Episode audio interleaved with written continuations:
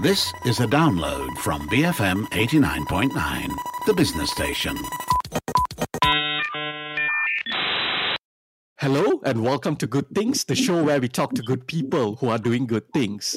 I'm Dashran Johan and joining me today is Cynthia Gabriel. She's a human rights advocate at the Center to Combat Corruption and Cronyism, also known as C4. Cynthia has been a key advocate for human rights and good governance in Malaysia for decades. She spent most of her life defending human rights and fighting corruption. She was at one point the executive director of SUARAM and even worked with United Nations bodies such as the OHCHR and UNODC. After the 2018 election, she was appointed into the 1MDB Special Committee reporting directly to then Prime Minister Tun Dr. Mahathir. Welcome to the show, Cynthia. How are you doing? Thank you so much, Dashran.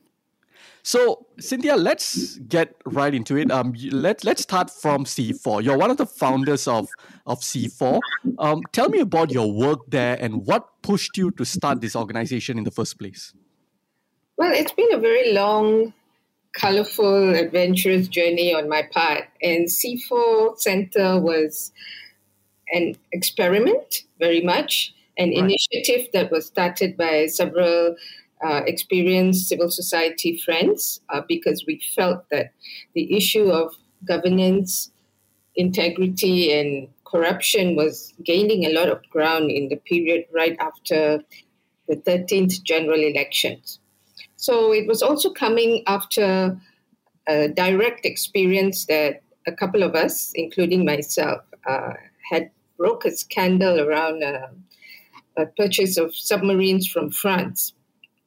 And we were very naive, maybe, to think that uh, the details of which were going to be picked up by the local law enforcement here because it involved uh, personnel from both France and Malaysia in the procurement process that had suspicious malpractice activities, including um, commission money amounting to half a billion, half a billion uh, ringgit at that time. Right. At the time, half a billion sounded a lot. Of course, after one MDB, half a billion doesn't sound like a lot of money anymore. But it's 500 million ringgit, and it was uh, very suspicious about where the money went and so on. So uh, we basically decided to do several things out of the box. We lodged a complaint at the French tribunals, and who are we anyway? We're a Malaysian civil society group not recognized by the European Union or France, etc. But we just tried. And it was getting very interesting because France uh, authorities, the French authorities, wrote to us and told us that they were opening an investigation paper on their own personnel that could be involved in uh, potential malpractice. And then the whole thing started, and we realized that we were at the center of something so serious, which was implicating the prime minister uh, to be, or at the time the deputy prime minister, which was Najib Razak. So, with all that hoo ha, and we were suddenly attacked as whistleblowers, not intending to uh, get ourselves into trouble, but hoping that the authorities would pick up the case. Uh, it didn't happen, of course, so they came after us. And those were important lessons actually to, to understand that there were no real mechanisms in the country to protect whistleblowers or no real mechanisms for the public to raise potential malpractice, um, corrupt kind of issues that involved uh, people in power and so on. So we decided to set up this group called C4. And we also named it in a way which was naughty enough for people to remember it. Because what is C4? we always say it's a bomb, right? Uh, we could have named it 4C or something else, but we wanted to remember that there were very serious, unresolved uh, corruption cases, especially those that were involving people in high positions of power. So here mm. we are. After seven years, uh, 2022 would mark seven years of our existence. Of course, I've been involved in other things before that, but the entire seven years of being in C4 have been an incredible learning process, a very steep learning curve about governance issues in the country and also at the regional and global level because we find that a lot of the corrupt activities and initiatives by businessmen, by politicians. It doesn't stay within the borders of the country. It actually transcends across the borders. When did your journey in activism begin? Quite pointedly, I would say uh, around the time of Reformasi. Mm. That was when I was this young, very gullible, maybe. uh, gra- uh, well, I just graduated from university at around that time. Uh, and I was actually quite shocked and also found myself in the middle of some um, rallies and demonstrations because it was a bit, um, you know, it was more beyond dramatic that there was uh, Anwar Ibrahim, who was not just sacked from government uh, by uh, Prime Minister Mahathir at that time, and it was also a time that the Queen of England was visiting uh, Kuala Lumpur and Malaysia for her Commonwealth activities, and I think we were hosting CHOGM and stuff. And then a couple of my friends said, "Okay, let's get around to see what the the whole demonstration was about. And then when we just went close to the area, it was completely overwhelming to see the streets filled with people, and there was so many uh, supporters and demonstrators actually trying to show support for Anwar Ibrahim, who was dismissed. And then that very same night, he was detained. And after that, it just, everything else is history, you know, his black eye and the way he was uh, detained under the Internal Security Act and everything. It, it was just something that uh, got me really interested and, and excited about, oh my God, if this could happen to a deputy prime minister, what, what about us, you know? So right. something about being denied justice or being abused kind of compelled me to kind of like become more curious about the whole system. And I have to tell you that my background is actually a science background. So I had no academic interest in this uh, at all. It was just that, yeah, I was involved a little bit in university with some student activities and stuff, but it wasn't so much uh, something that I thought I would do on a more full time basis, on a more consistent basis. But the curiosity got the better of me because then it just opened a Pandora's box can of worms about how everything works in the system and how if you don't exercise your rights, you you'll be even further victimized. So the, the whole thing about um, the oppression, I think that was mm-hmm. uh, that got the better of me. The curiosity, it was curiosity very much at the time. It wasn't anything so personal, but I found myself being dragged into the whole thing more and more because I had friends who were also very curious about what was going to happen next to the country, and uh, and everything else happened after that from 1998, 2000 onwards, and and I saw for myself some changes that took place, important changes, including uh, political changes and stuff, which were important experiments for the country to see what Malaysia would look like if it had better governance. So, yeah, so here I am after 20 years talking to you about what, what I'm doing. Tell me a little bit about your family. Um, when you were growing up, did, did your family, did your parents, other family members discuss um, these kinds of things, whether it's politics, human rights, and how did they feel when you decided that you wanted to, you know, tread this path? I come from a pretty middle class background. So, as I said just now, there wasn't any direct oppression that I felt when I was growing up. So it was a very comfortable life. Uh, not very comfortable, but comfortable enough to not care about anything else around me except have a good time, you know, live a fun young teenage life and so on. Right. But when I went to university, I was kind of exposed to some uh, conversations, friends, dialogues, discussion on society, social development, uh, environment issues, etc. And I even uh, visited the office of the Consumer Association of Penang and Sahabat Alam Malaysia. I remember that. Uh, and uh, there were some cases that they were taking up about communities affected by rare earth um, plants in Perak and how they were actually having health hazard issues and stuff. So little bit here and there, and I thought I could use my my degree, what I was learning, to actually assist. So what I did, my course was a specialist. Um, uh, course on chemistry. It was called the analytical chemistry, and it was about a lot of laboratory work. you know, working in a science lab, which is nothing to do with the kind of stuff I'm so people would say sesat along the way.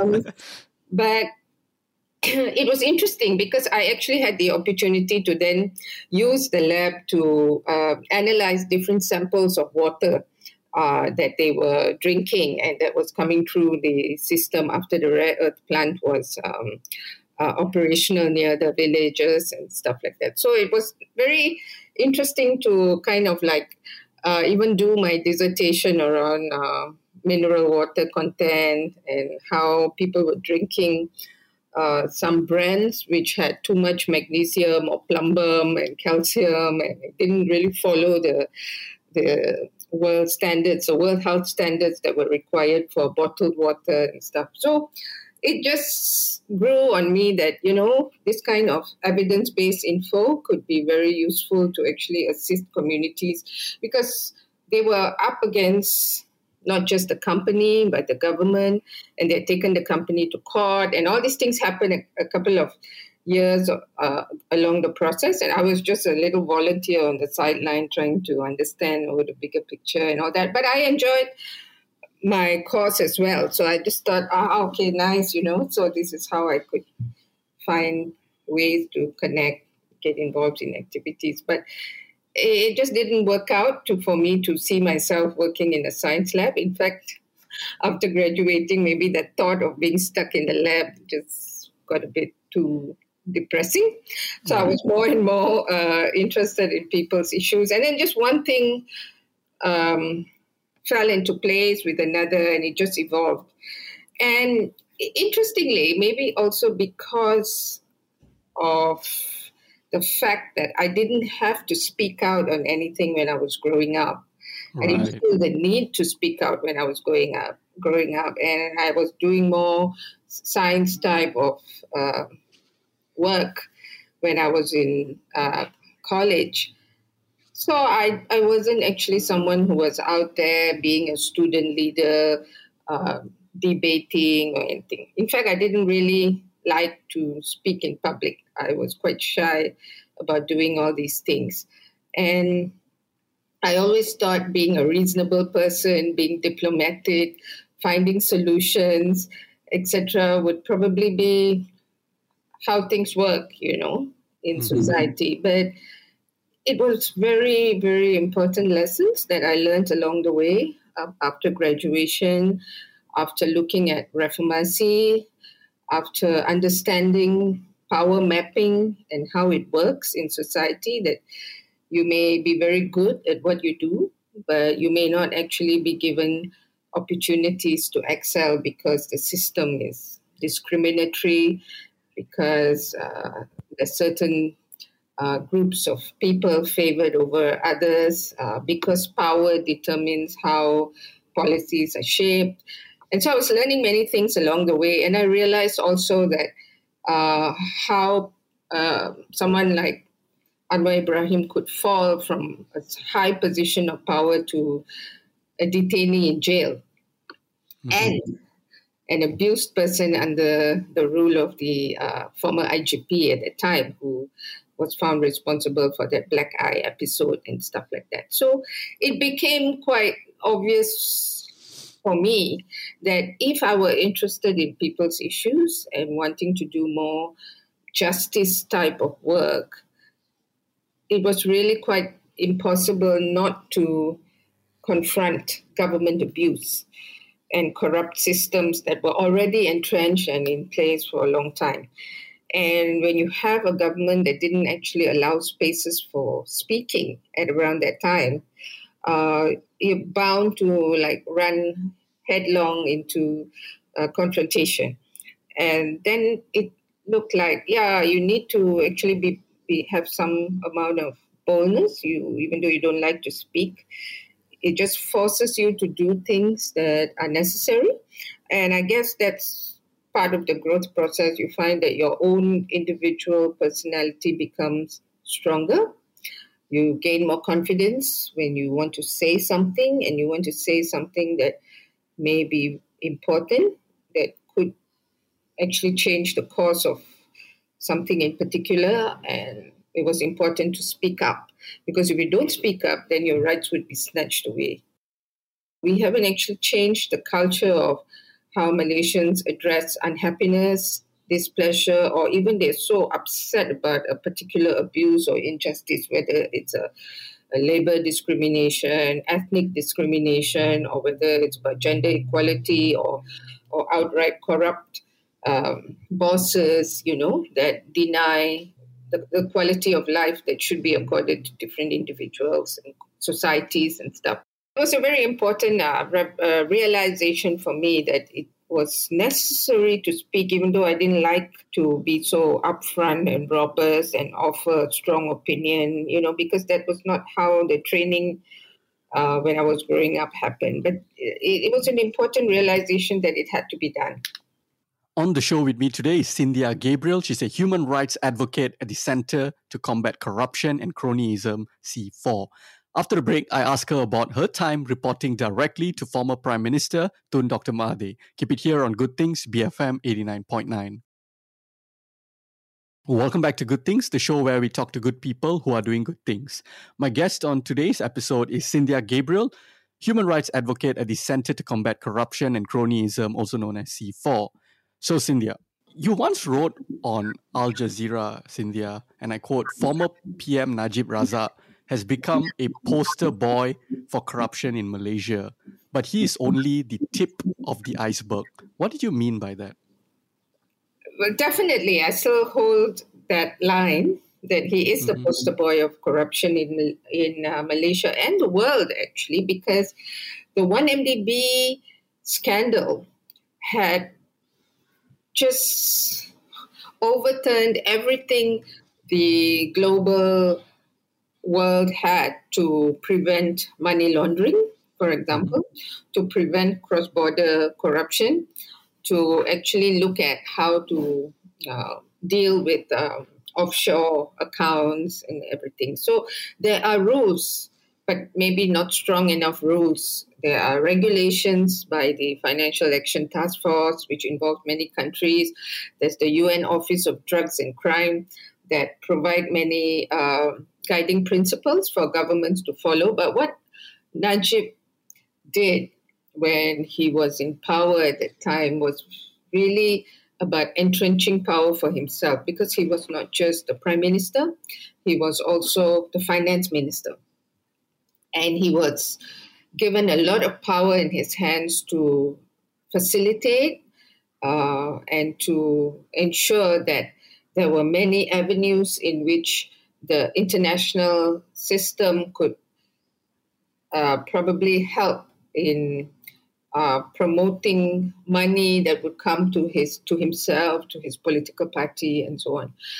And without that shocking change of government, which was quite monumental in 2018, we would not have seen him facing so many trials. And the trials are ongoing. So uh, I did say he was the poster boy because Malaysia was elevated to so many levels of concern with all these different international agencies because of 1MDB because 1MDB provided very important case studies for them to continue to look at where the legal loopholes are. So if you look at Singapore itself, just one country in which a lot of the money, the stolen money, was parked.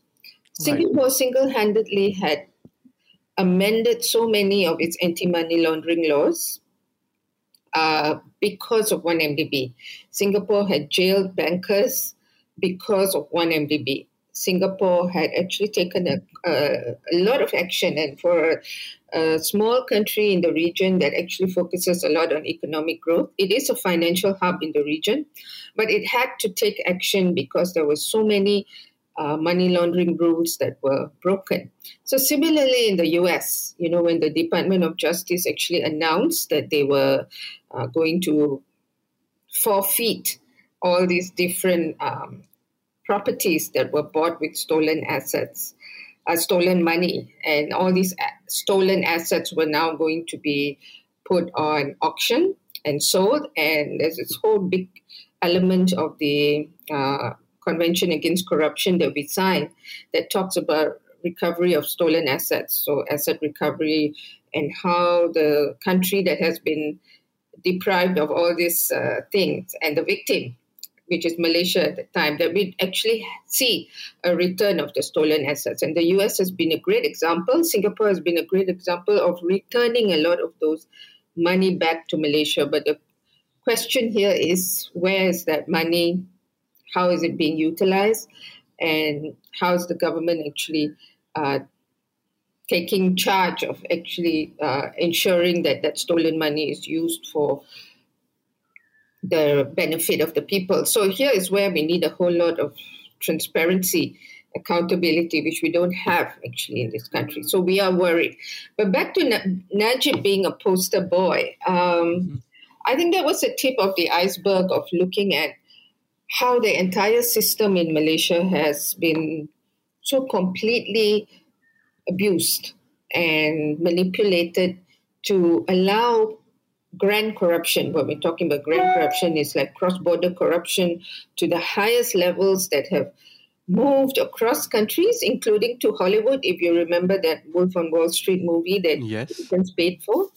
So it all became so bizarre. Even not just for Malaysians, but for the global community. It's like the thievery was extensive. It just stretched across borders and stuff. And even until today, uh, when the Pandora papers were released, even more cross border criminal networks that were being detected around the world. There were many political leaders that were involved, and 1MDB was still 1MDB money was still making its rounds in Indian and uh, Russian scandals. So uh, there's a whole lot more to un- uncover. And I think, uh, without saying more, um, Najib Razak has already been convicted, and uh, conviction has been upheld by the Court of Appeal. Of course, due process allows him to take it to another level, to the federal court, but it might be a little bit more challenging with his 1MDB trial and that of his wife as well to actually see where these uh, corruption trials would head for the country. So he has actually put Malaysia in a very bad light when it comes to uh, the country being corrupted. Cynthia, battling corruption, um, as you have done to the level you have done, can be a very dangerous job because you are taking on the state. You're taking on powerful people in, in powerful positions with a lot of money. What have been what has been the scariest period in your career so far?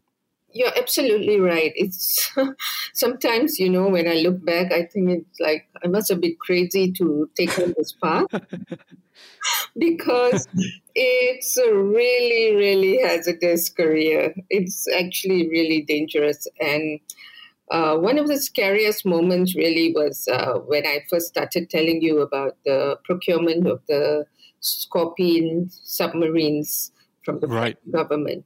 Um, there were some documents, uh, some highlights that were made known to us before we filed the judicial complaint in the French courts, and we really never thought anything would come up, come of it. But when they decided to open an inquiry and their magistrate investigated further, subpoenaed a couple of people from France, and so on, uh, they basically sent us a set of documents, not for our safekeeping because we had no locus standi in France, but for us to know that there were a couple of important implications from the people in power in Malaysia that allowed for um, that 500 million and even more uh, other smaller money uh, that were unaccounted for to be made. And so we were left with this decision about whether to just move on with our lives, just do work which wasn't detrimental to anything, or to expose it in Malaysia. So we thought hard about it and we chose to do the right thing, so to speak. So we exposed it here in Malaysia and we requested for top level investigation for because MACC was previously not really picking up on the case and they were not really investigating uh, anything. And um, in fact, what happened at that time was the harassment on us was so strong formally by the government. The government actually set up a task force of uh, six different agencies to monitor the organization, a human rights group called SUARAM, which was a small group of six staff uh, with a couple of volunteers, and they raided the office, took the files, and they hauled us to the police station and the Companies Commission and the registrar of societies like 33 times in total. I went there 33 times in total for different police questioning, uh, uh, ROS, SSM questioning, because they were trying to find something to be able to charge us and they found nothing. In fact, the accounts were so neat and so complete that they couldn't find anything to charge us. So they returned everything after a while. But during that whole period, that period of about a year and a half, two years, when we were being harassed and constantly appearing on national news as the villains of the country instead of being celebrated as whistleblowers who were trying to highlight some serious wrongdoing. Yeah, I remember that time, you know, because I, I actually remember seeing uh, your face, uh, um, yeah, some of your team's face. And at that time, I was in, I think it was in 20, 2013, around there, where I was just in college. So, like, um, I was only getting into, you know, this this whole idea of politics and, and all these bigger picture stuff and all of that. And I remember watching TV, eh, like, you know, the likes of RTM and whatnot, state um, TV channels, and they used to air your your, your faces every night and painted your like you said as as a, as villains. What was that like, and how were your family members and, and, and, and your closest uh, friends and all feeling at the time, you know, watching your face on, on, on national TV and presented as the, the, the bad guys taking on the government or trying to destabilize the country and, and so on and so forth?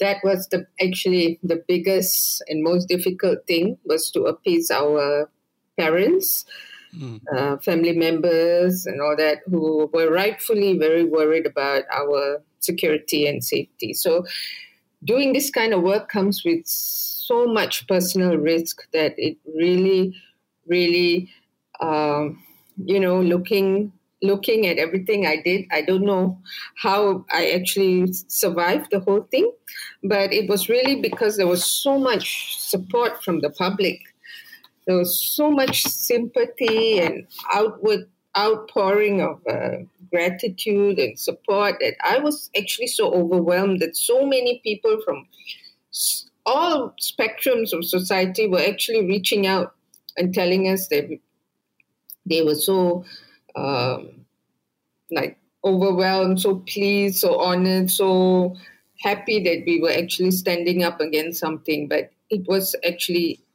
definitely frightening. And it wasn't so much frightening about personally, it wasn't so frightening that the police and all kinds of agencies were after us, but it was more the uh, the offline type of harassment. Online, of course, there were many threats because social media was already in place and developing very quickly. So there were all kinds of threats about better watch out. You know, we know where your family lives. We uh, be careful. Uh, we know this, and uh, you better stop what you're doing. You know those kind of threats. Uh, everything amounting to threatening your life.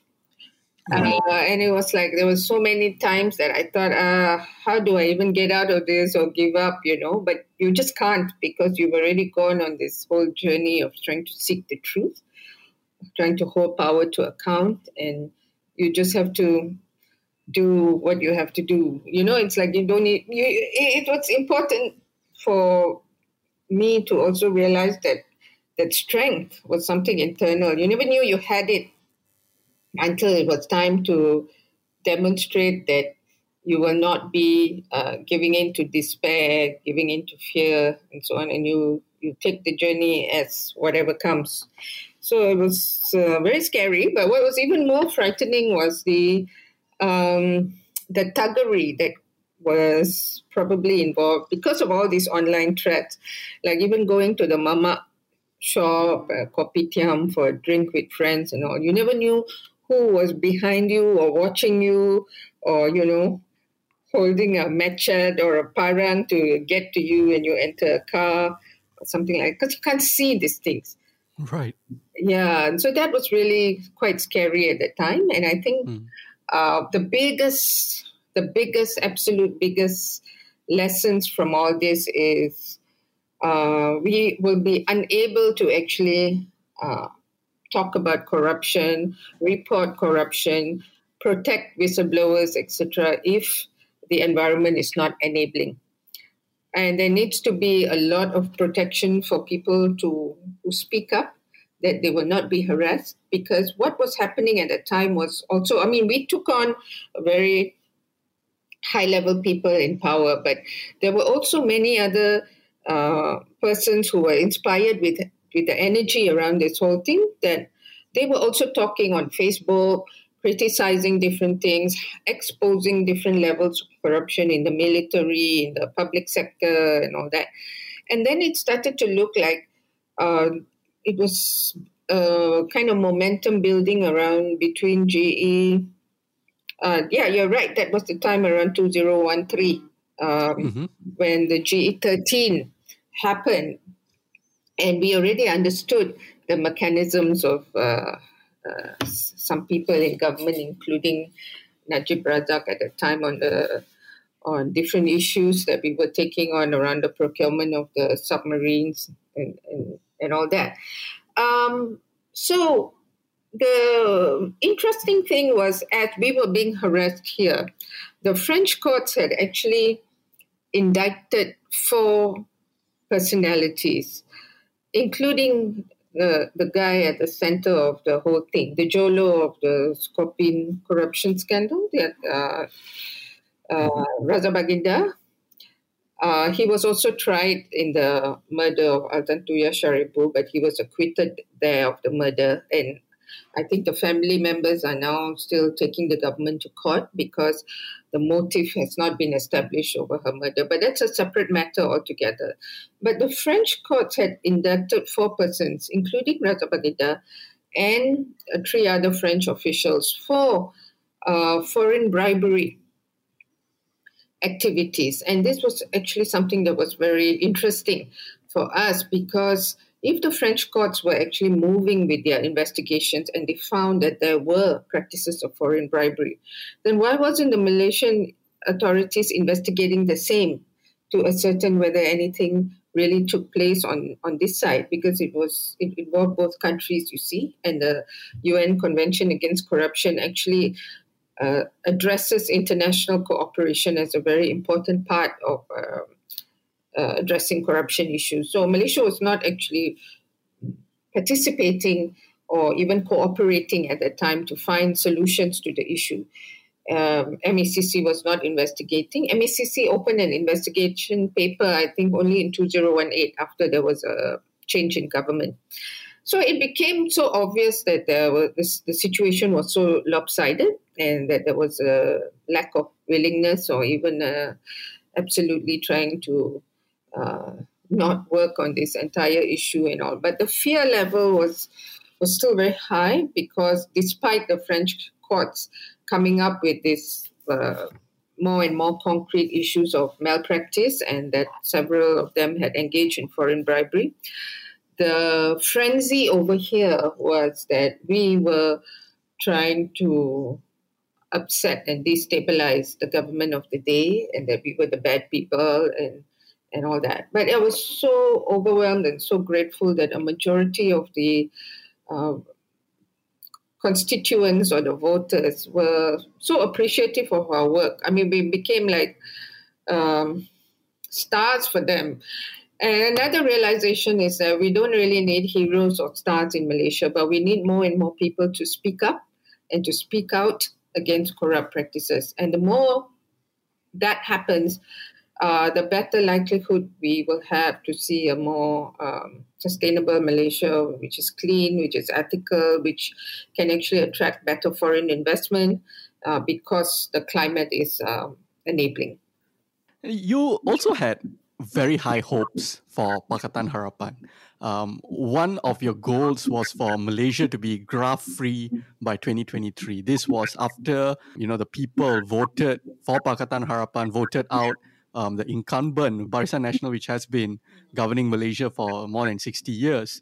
Um, you've also been vocal about Harapan's inaction or, or at the very least, incredibly slow action. Uh, at that time, after G14, you were reporting directly to Prime Minister, then Prime Minister Tun Dr. Mahathir. What was that like? What were some of the important observations you made during that period? I mean, that change in 2018 was completely shocking. It was monumental. It was something that was unbelievable. I never thought I'd see it in my lifetime that there would be a change of government which was uh, amazing. And um, corruption was what brought down the government. And it was also Pakatan Harapan that, that rode on a good governance ticket that mm-hmm. helped them win uh, support. And so it was very motivating at that time that uh, corrupt leader could be brought down. And in a country like Malaysia, especially because at that time there were several other countries in the region that also were bringing down their corrupted uh, political leaders. So the first was South Korea. If you remember, they had an elections earlier on in the year, and they brought down their president, who was engaged in some corrupt activity, but it wasn't as anywhere as serious as the 1MDB scandal. Uh, so, and then there was uh, Maldives and Pakistan, I, I re- remember, all in that year 2018, where the former cricket player Imran Khan was also voted in to help quell corruption in Pakistan. So he also overwhelmed all those entrenched political parties to win. So the mood was like, wow, I mean, you can actually bring down a corrupt leader if people were angry enough and determined enough to make certain um, changes and to come together to say that enough is enough. We don't want corrupt personalities in our political system.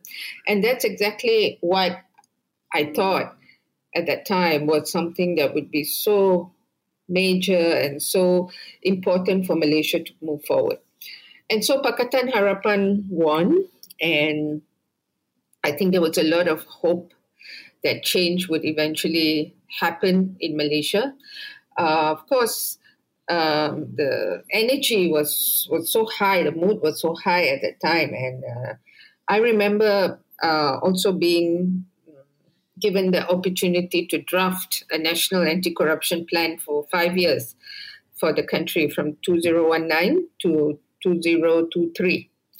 Mm-hmm. And so that plan was a great plan because we, we spent so many hours uh, going over how comprehensive it should be, what laws are needed, what needs amendment, what kind of structural changes, including for the MACC, is actually required uh, to make our institution strong because regardless of what government comes into power, if we have good and functioning institutions, uh, that is the most aspect, most important aspect of a, a democracy and a democratic type of uh, governance system that will ensure it still functions. So the institutions we're talking about are the judiciary, the MACC, the Attorney General's chambers, the Auditor General's office, and so on. Some of these big institutions that needed to function and be independent in whatever crisis, in whatever situation the political uh, situation is in. So there was a lot of hope for that.